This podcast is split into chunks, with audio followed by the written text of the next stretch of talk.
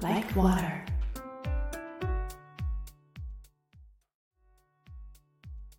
はい、皆さんこんばんは、京子です、えー本日は2024年1月6日ということで、えーそろそろお正月気分が皆さん抜けてくる頃ですかね。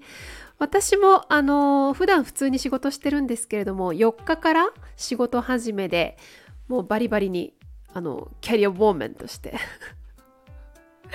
そんなのではないですがあの普通にお仕事が始まっているという年始であります。相変わらずね風邪ひかないであの健康なんですけれどもあのこんな話をしてたらどうやって風邪予防とかしてるんですかっていうお話ちょっといただきましてあの必ず手洗いうがいはするんですがちょっと危ないなと思ったらあのお医者様とかでいただくうがい薬をお水の中に入れてうがいをバッチリもう菌もいなくなっただろうっていうぐらいバッチリやってあとはあのあ風邪きそうと思ったら葛根湯を飲むんですね。漢方薬の葛根糖を飲むと体が結構こう体温が上がる感じでポカポカっとしてあの効いてるなっていう感じがすごいしますのでそんなものを服用したりとかして、えー風邪予防をしております。これからねもっと寒くなってくる時期だと思いますので皆さんもそれぞれのねあのご自身に合った風邪予防をしながら寒さを乗り越えていけたらなと思っております。はい。で今日からは二十四節気では小寒となります。小さい寒いと書いて小寒です。小寒とは寒の入りと言われこれからさらに寒さが厳しくなる頃。小寒から節分までの30日間のことを寒の内と言います。寒が明けると立春になります。立春は2月4日の日曜日。あと約1ヶ月後ですね。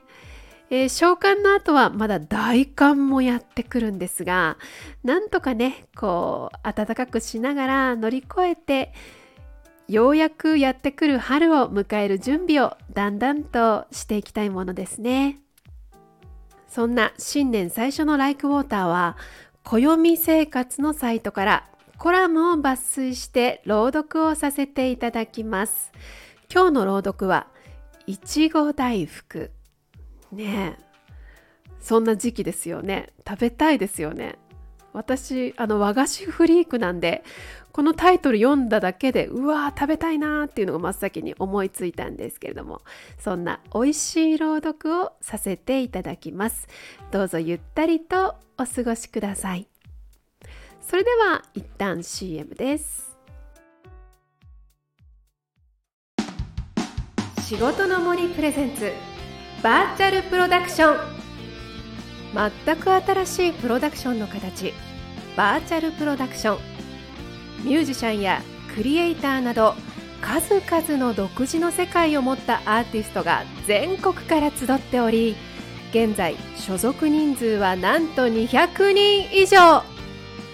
インターネット内での活動とライブハウスでの活動など皆さんのクリエイティブ活動を応援しています。あなたも私たちの仲間になってみませんか？プロアマチュアは問いません。登録料年間費などはすべて無料。詳しくは X 内のアカウント。アットマーク仕事の森までアクセス。あなたのご参加をお待ちしております。いちご大福。パンやお菓子ではいちご祭りやいちごフェアを目にする機会がだんだんと増えるこの時期。食べたくなるのがいちご大福です。いちご大福は冬の味覚。年中置いているお店もありますがいちごが美味しくなる今が食べ頃です。シンプルな豆大福が好きな私ですが冬の名残を感じるこの季節。無性にいちご大福を食べたくなります。真っ白なお餅と真っ赤ないちごのはっきりとしたコントラストは可愛くてなんだか元気をもらえます。そんないちご大福ですが粒あんこしあん白あんはもちろん抹茶やチョコなどあんこの種類が選べたり中にシャンパンが入っていたりと次々に進化を遂げています。今年はまだ食べてないなぁといちご大福のことを考えていると小学生の頃は冬になると家でいちご大福を作っていたことを思い出しました。白玉粉にお水と砂糖を入れてレンジでチン。これを2回繰り返してとろとろになったら片栗粉の上に広げ餅生地は完成。このお餅にあんこといちごを包んだらあっという間にいちご大福の出来上がり。さらにキウイフルーツ栗クリームチーズなど自分の好きな具材を好きなように詰め込んでオリジナルの大福を作っていました。欲望を詰め込んだデコボコな大福でしたが赤黄色緑の鮮やかな大福たち。カラフルなフルーツから大好きな大福を生み出すこの時間は魔法使いになれたようなとっても楽しいひとときでした。いちご大福が生まれたのは昭和60年のこと。東京にある和菓子屋さん大隅玉屋さんが元祖だと言われています。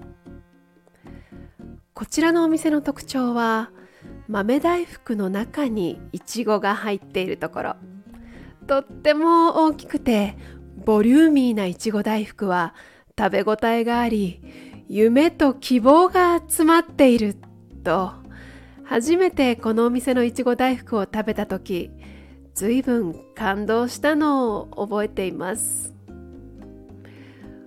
お店のいちご大福もいいけれど今年は久しぶりに作ってみようかな。本格的な春がやってくるまでの冬と春の中間地点。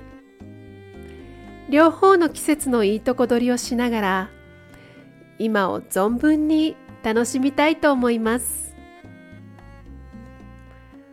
Quote by 暦生活今回は暦生活のサイトからいちご大福をお届けしました。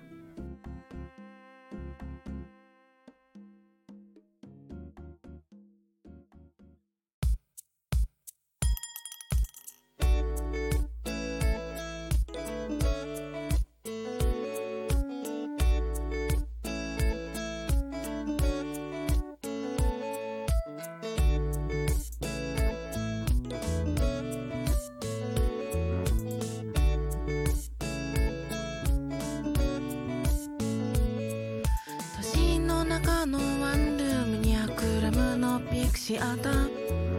私のヒーローが映った。この目に気づいて映った。あ。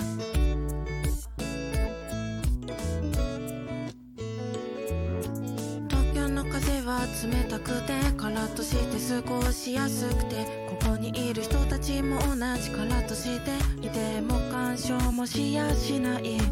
東京の匂いはそうだなシャレで大人の味がする。そうだな懐かしいよな。寂しいよな。うん。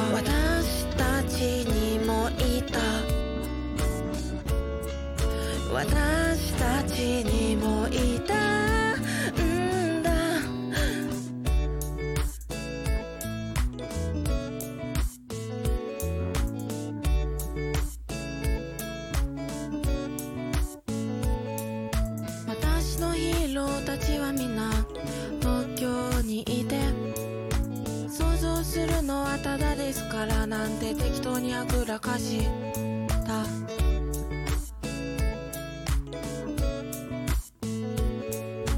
別にバカにされたわけじゃない。ただ世界から無視されているのか。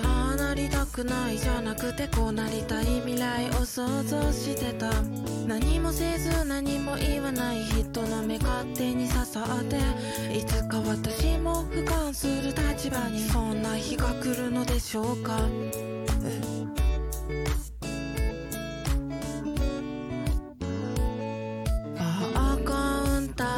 there's